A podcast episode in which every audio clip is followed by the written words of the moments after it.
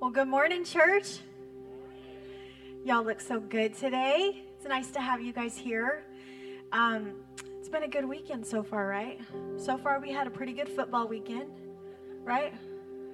Y'all know, y'all know I love my Longhorns. But I just want to give a shout out to a couple of other teams, which I normally don't do. So write this down. Uh, Baylor, that's right, had a, had a big win. Um, I mean, the team they played, but anyway. And then um, Aggies, y'all. I don't usually say Gig'em Aggies, but I did because they were playing Miami, and I. Mm-mm. So Gig'em Aggies. It was a good football weekend, right? So this has also been a really great weekend week for our staff.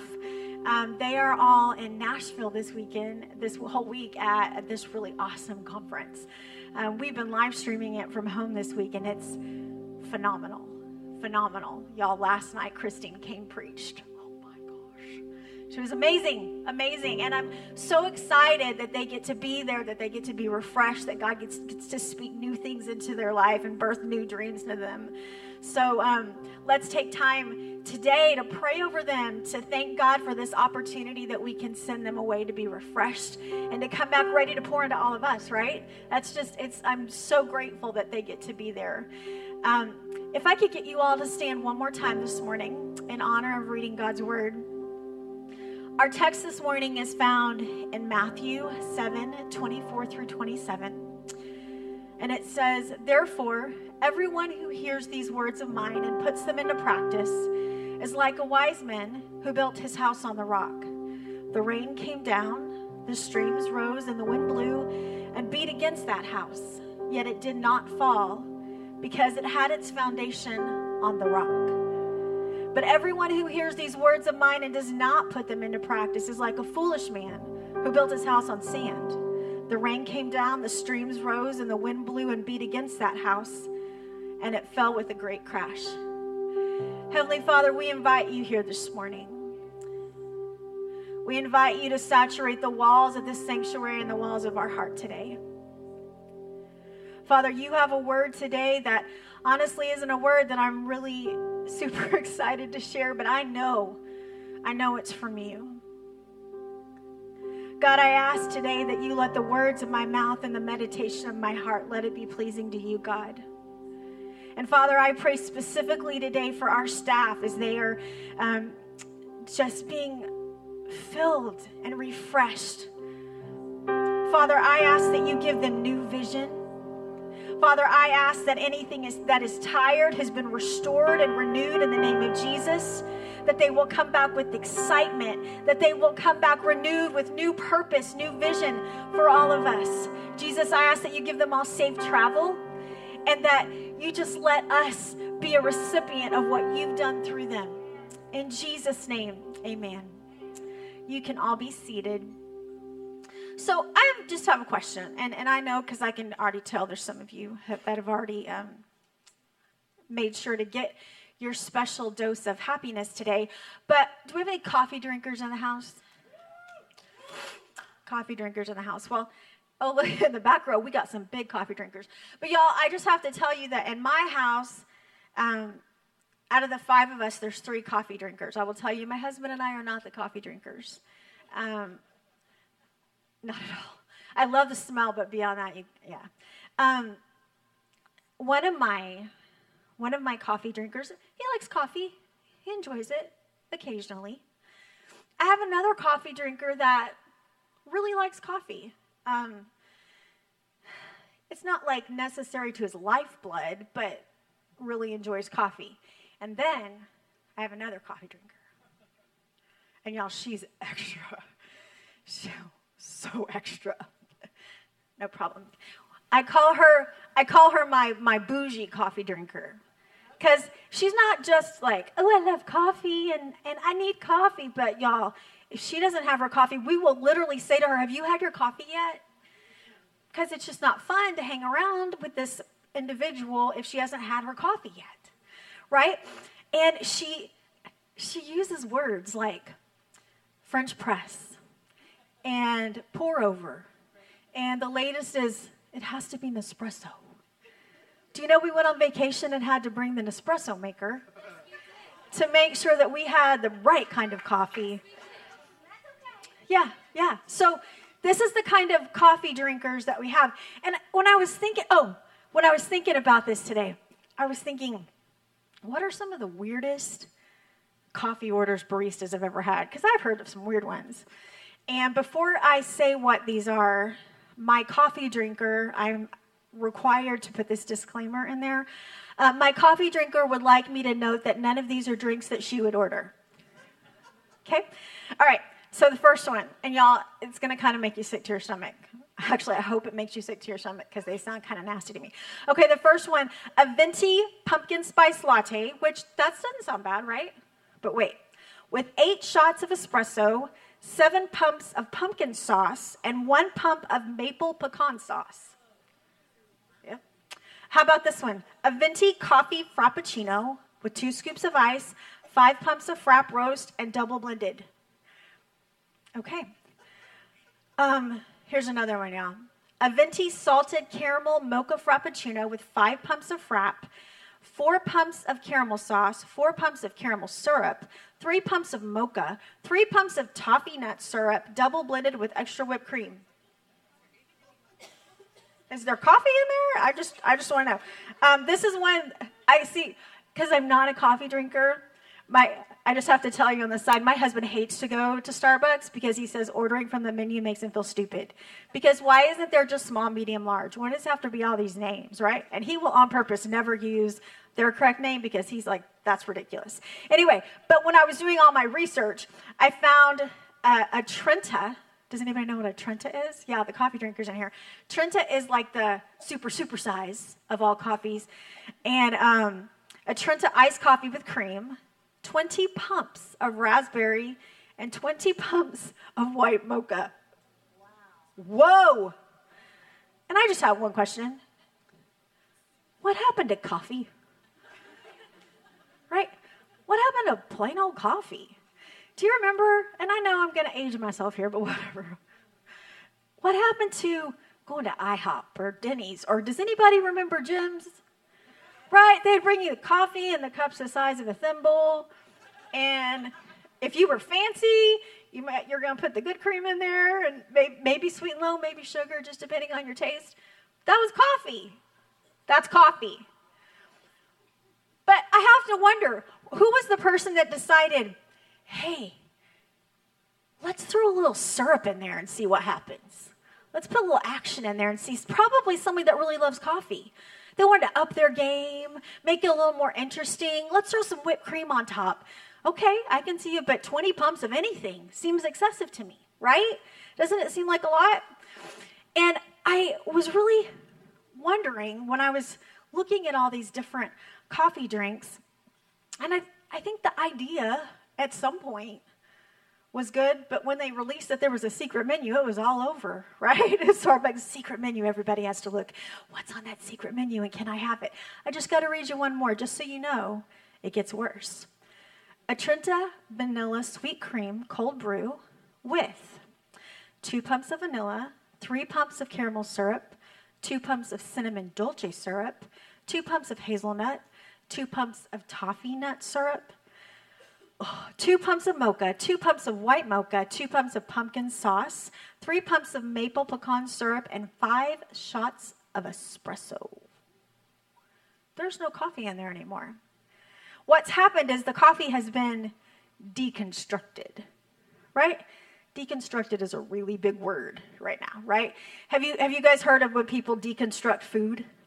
Yeah, I watched a video on deconstructed PB&J and laughed till I cried. I could not even. I was gonna make a deconstructed PB&J, but y'all, it took them four hours.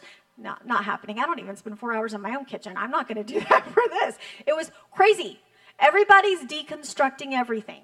It's a really big thing to take what is just foundational and turn it into something that's not. And in our culture today, deconstruction is a super popular word. It's a super popular movement. And this movement, they will tell you they're deconstructing the practice, tradition, belief, or system into similar components.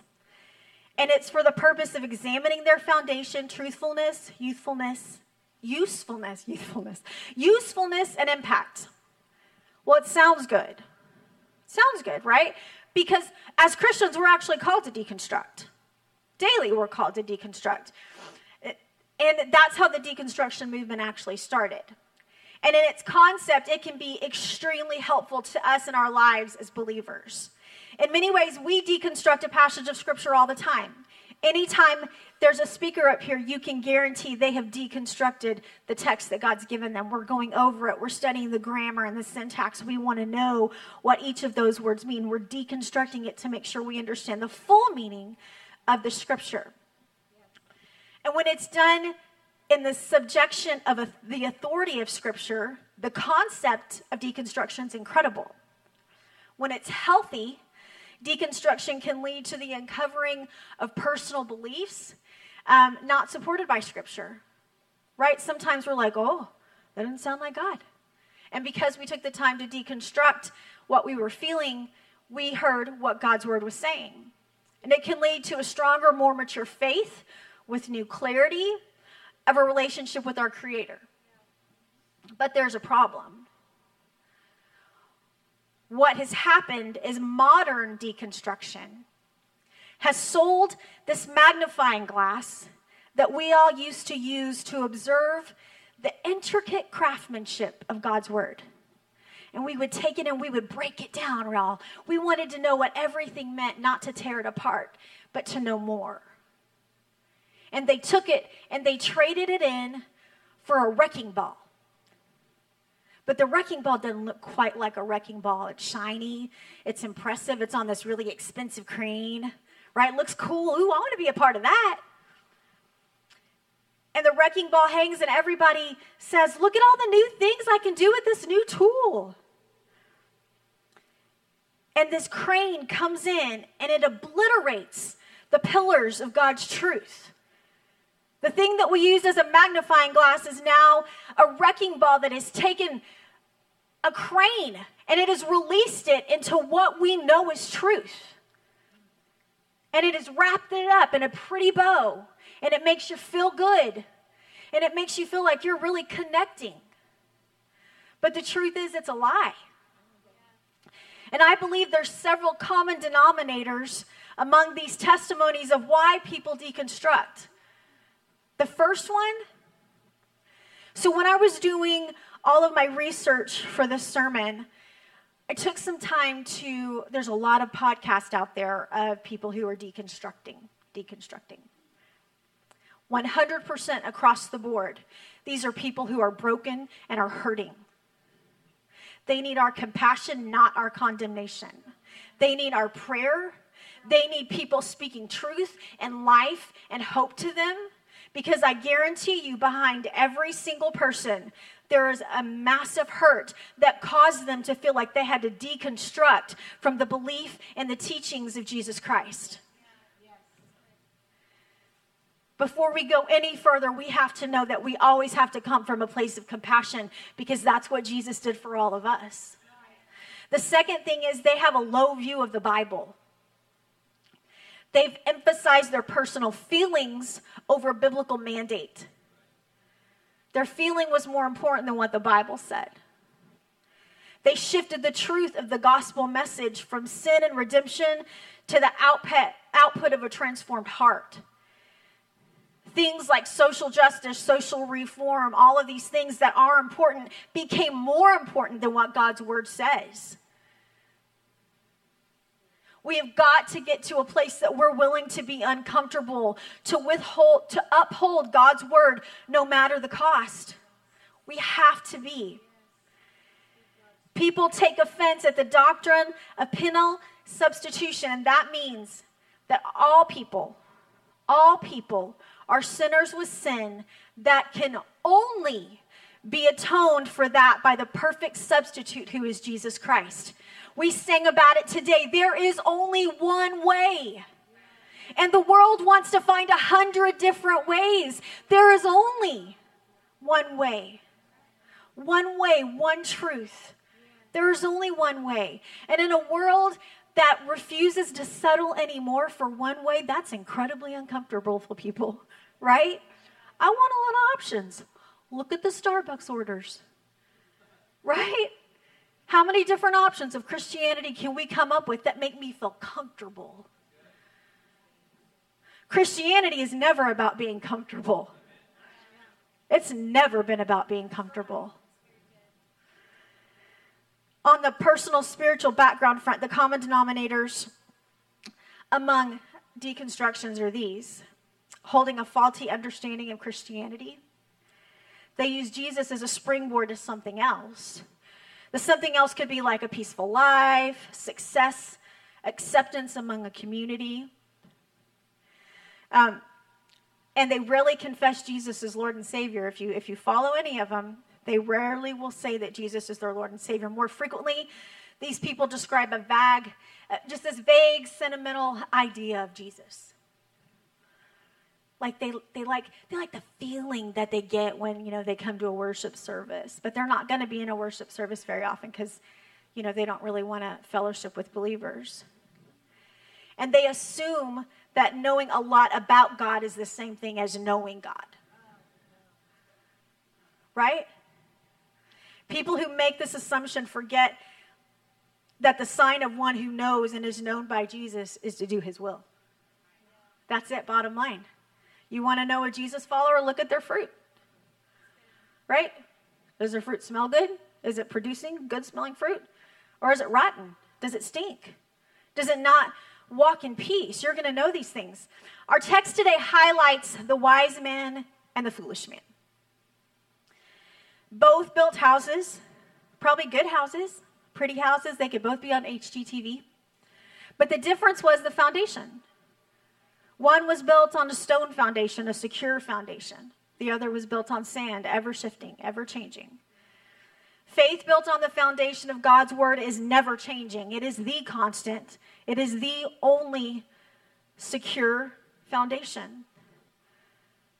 But here's the kicker we talked earlier. We know that as Christians, we are called to deconstruct.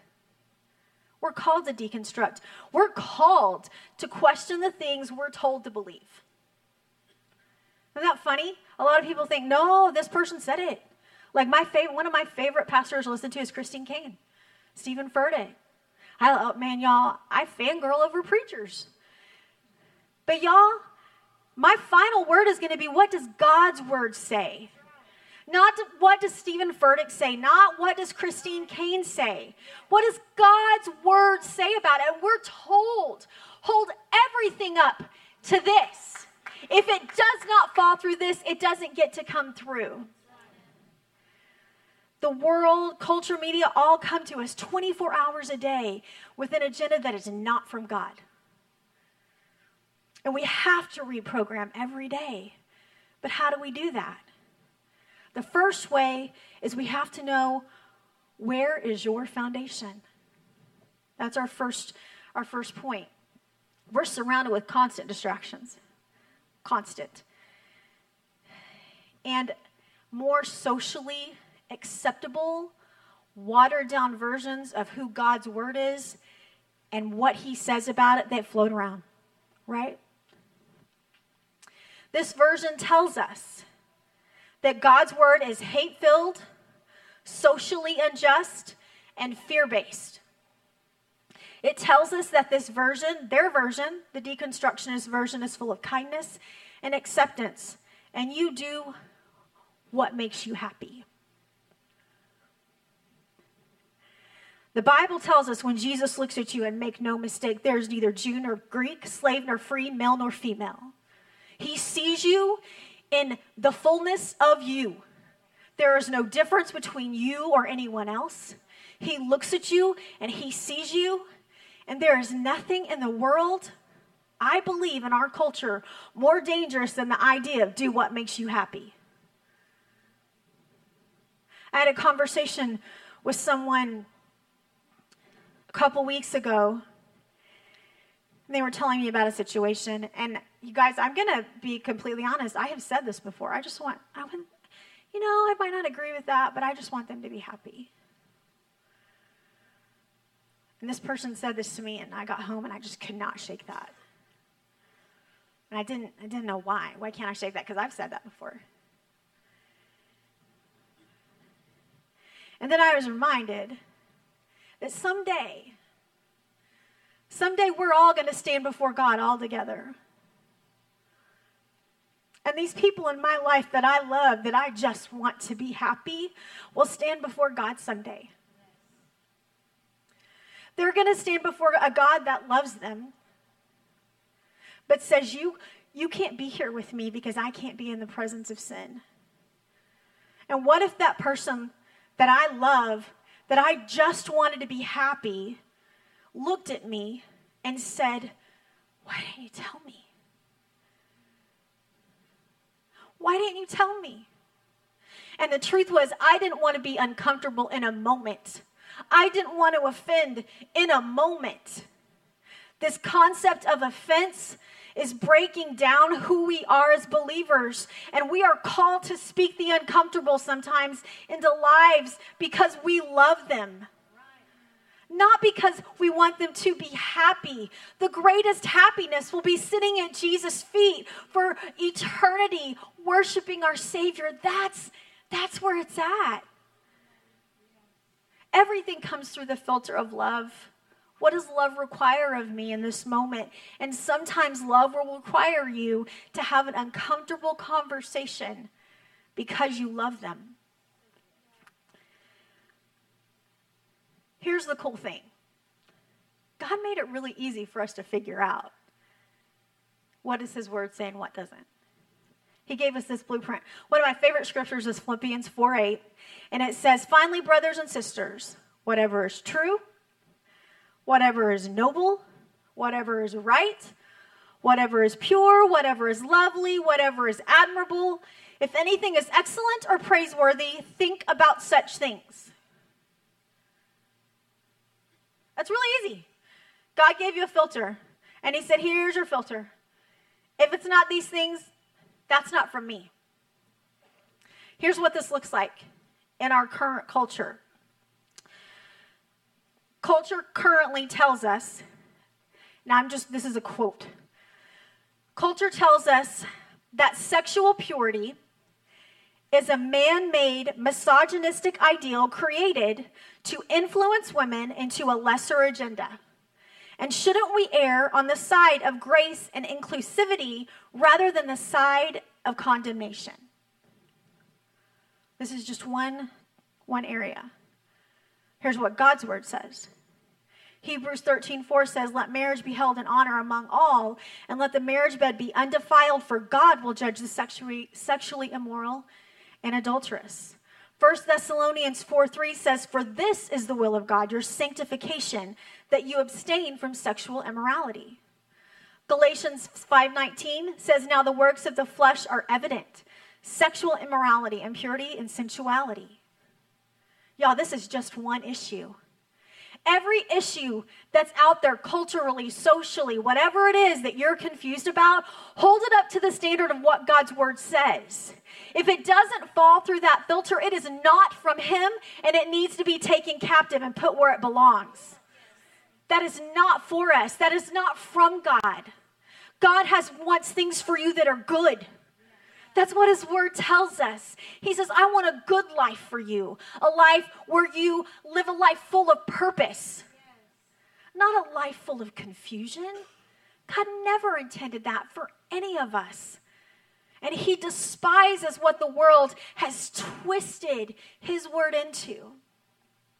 The second point I have today is you are not an island. This is a big one. Pastor Carey uh, uh, spoke last week about the importance of community.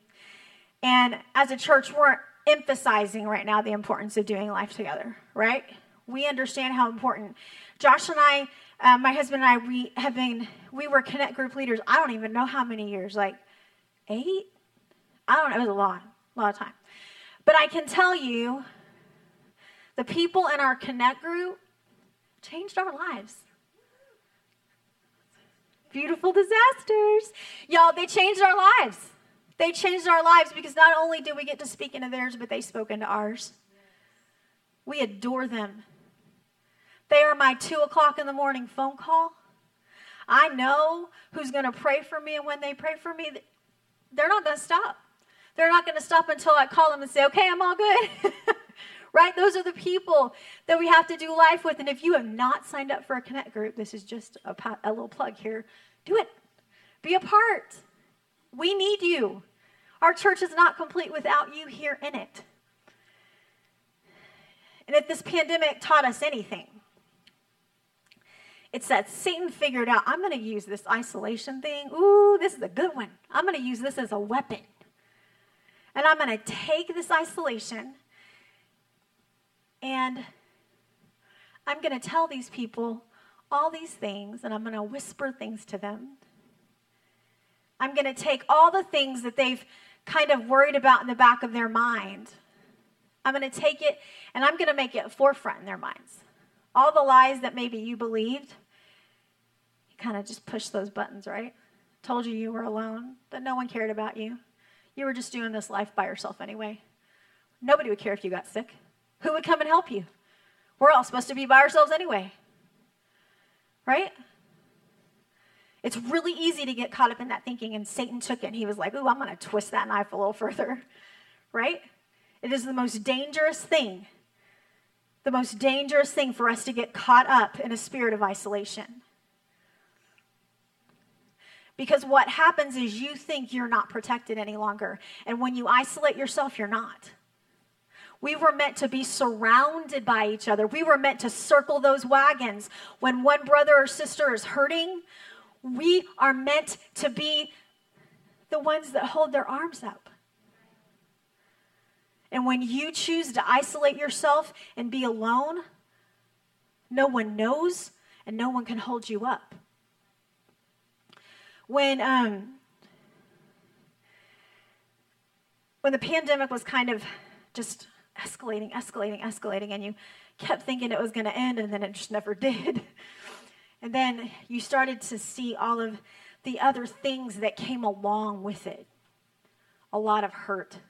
And it came in the middle of an election cycle. I mean, the timing could not have been better, right? The timing could not have been better for so much hurt for so many so many things to be taken out of context because you can't sit across the table from anybody to say well this is really what my heart meant by that. The devil knew. So josh and i sat there and watched it for a while and then we purposed in our hearts and minds we were not going to isolate. We were not going to isolate like that because we didn't feel that was god.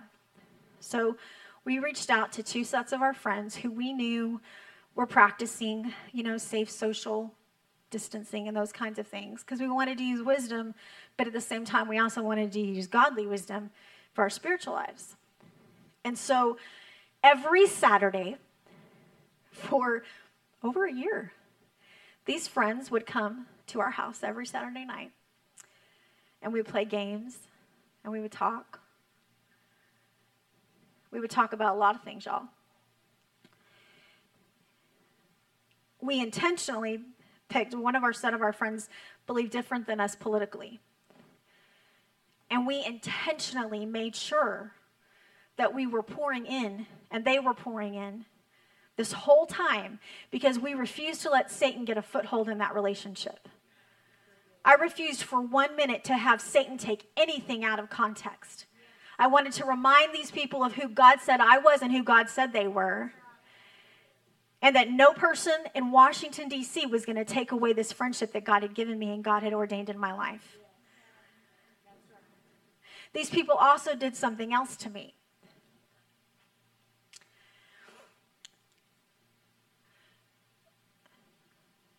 These are the people that I know,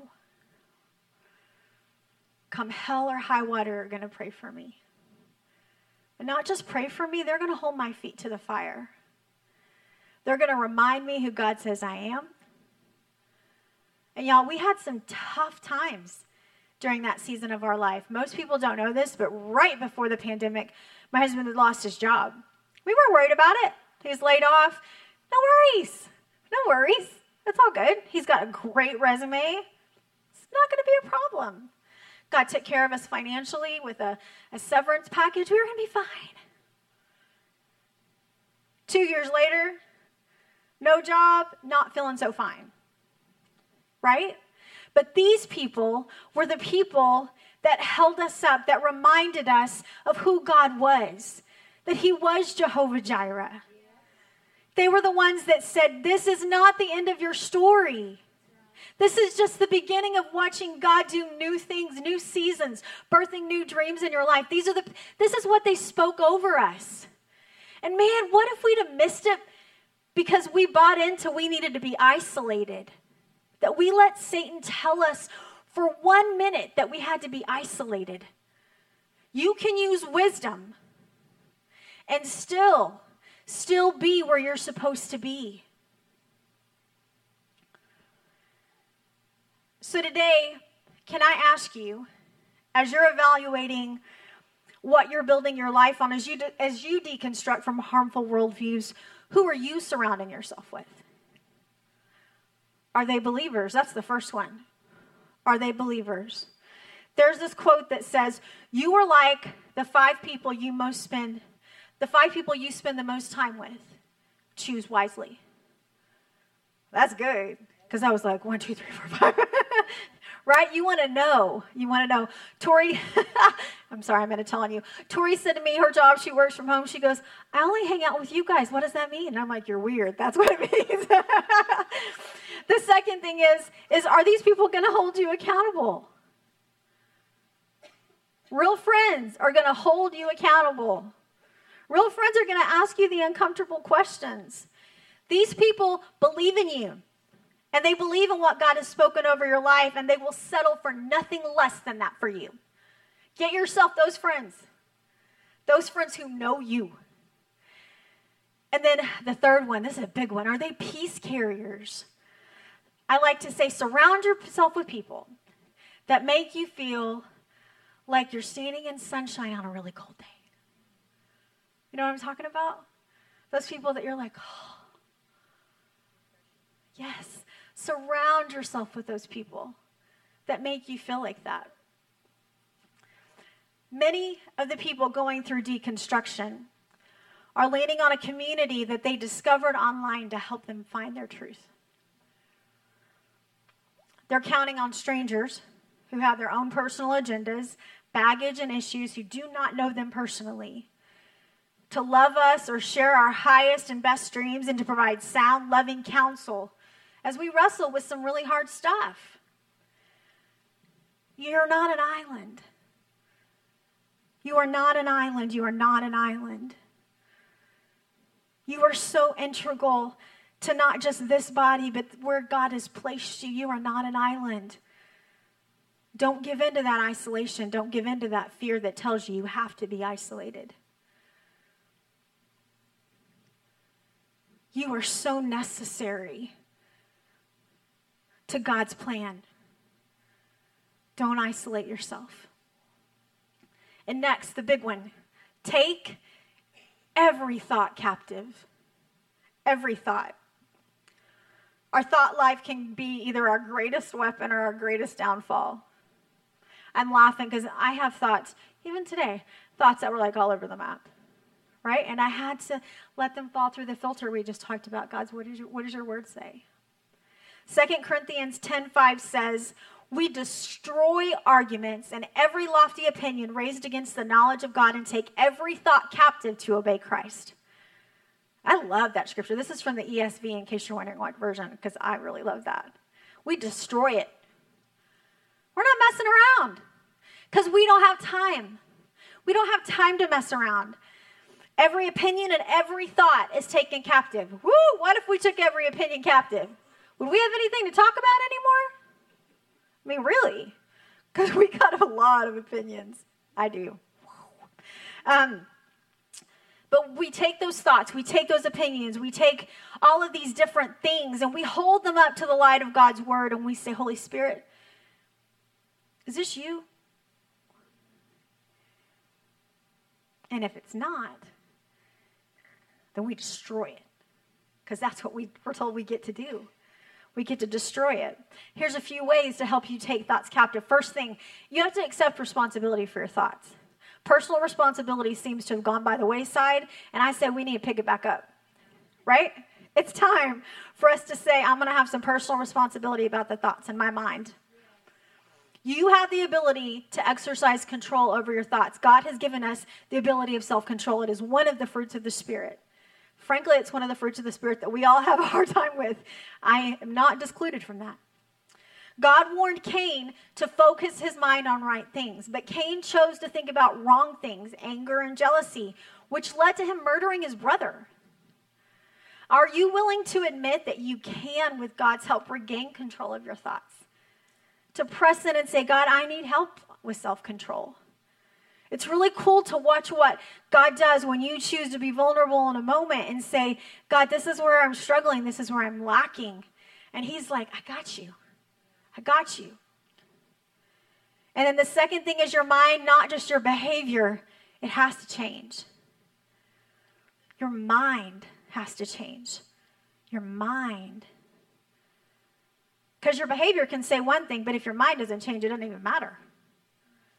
Right? Your actions can look beautiful, but inside you could have the ugliest mind, thinking really ugly thoughts that are not from God. Your mind has to change, and God calls us to change sinful behavior that does not honor Him. Instead of focusing on our outward behavior, work on disciplining your mind. Your mind. That's where your behavior stems from, is your mind.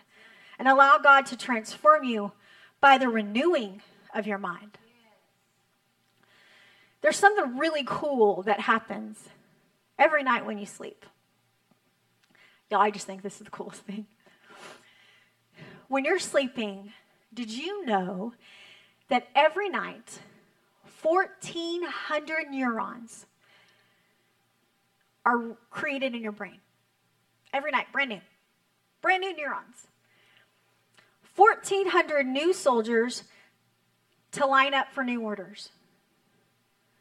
Here's the even cooler thing these neurons are not programmed, they have no idea about what went on yesterday. So they have to be reprogrammed every day. Every day. They don't know what you like to eat. They don't know who you voted for. They don't know how you feel about your neighbor. They're just empty vessels waiting to be filled. We have the opportunity every day to transform our minds. You guys, how cool is that? That God said, hey, science, watch this. We're going to work together. Even though the world likes to tell us they don't. Yes, they do. God's word and science lines up across the board. Across the board. Romans 12 2 says, do not conform to the patterns of this world, but be transformed by the renewing of your mind, that you may be able to test and approve what God's will is, his good, pleasing, and perfect will. In Romans, before they ever knew about brain activity and brain waves, they were already talking about the renewing of your mind. Because every night, God is giving us an opportunity to transform our minds, to say we are going to choose what goes in those neurons. We're going to choose what power God's given us. What power God's given us to say, this, this will be the agenda that I have, your agenda, Jesus. I have this sticky note at work, and I have it on my computer, and I always put it there at the very middle of my screen every every day. At the end of the day, I'll put it in the middle of the screen so it's the first thing I see when I come in, and it says 1,400 neurons. Because I want to remind myself I get to pick, I get to choose what goes into my mind. No weapon formed against me will prosper because that's what God says. Hey, neurons, did you get that? Did you get that today? I am a daughter of the King. Hey, neuron, did you get that? I will walk in his truth and in his love and in his faithfulness and in his goodness. Because that's who God is. I don't need to deconstruct anything. Imagine if the first thing you did in the morning was grab your Bible instead of grabbing your phone. Hey, neurons, wake up. Imagine if on the way to work you chose to listen to worship music rather than talk radio. Hey, neurons, did you hear that? This is the truth I'm standing on. Hey, Neurons, did you get that? Did you hear that? God is faithful. He's good. He's kind. We have to protect what we allow to come into our minds daily. You only get to come in here and speak into it if it's what God's word says. Daily, we're, we are rebuilding God's definition of truth. His definition of, his definition of love, not some distorted, perverted lie that the world is telling us. Hey, world, deconstruct this. My hope is built on nothing less than Jesus' blood and righteousness. I dare not trust the sweetest frame, but wholly trust in Jesus' name, on Christ, the solid rock I stand. All other ground is sinking sand. What if that was our foundation? What if that was our truth? What if that was our hope? No other voices. No other voices but Jesus' voice. Every head bowed and every eye closed this morning, if you're in a place where maybe you've believed some lies, a place where you have allowed you have allowed the devil to tell you things that are not true. Can I pray for you this morning? Would you just raise your hand this morning so I can pray over you? Hands all over. Heavenly Father, right now I ask that you come and you begin to speak your truth right now. Your truth says that they are more than conquerors through Christ Jesus. Your truth says that no weapon formed against them will prosper. The weapon may come, but it cannot prosper because your word says no. God, I ask that you let their minds, God, just let them rest on whatever is good, whatever is kind, whatever is lovely, whatever is of good report. If it's excellent and praiseworthy, let them think on those things. And Father, give them, give them the courage the courage to take those thoughts captive that they know aren't from you. Father, I ask that you surround them with people. God, with people that will hold them up, that will hold their arms up and hold them up to the standard that you've called them to be, Jesus. Give us courage to be those people, Father. We're so grateful. So grateful that you love us this way. God, your word tells us that we are in your thoughts, that you think about us, that you know us and you love us, and we're so grateful. In Jesus' name, amen. Well, you guys, it's been a fun day, and I've loved worshiping with you guys. Just a couple of things before we go. Next week, next week, we are celebrating our 12th anniversary of the Exchange Church. How exciting is that? God has moved and been so good in those 12 years, and I'm so excited that we're going to get an opportunity to celebrate that. So make plans to be here. It's going to be such a fun time. Um, the Lord bless you and keep you, make his face to shine upon you, and give you peace. Now that you've been to church, go be the church.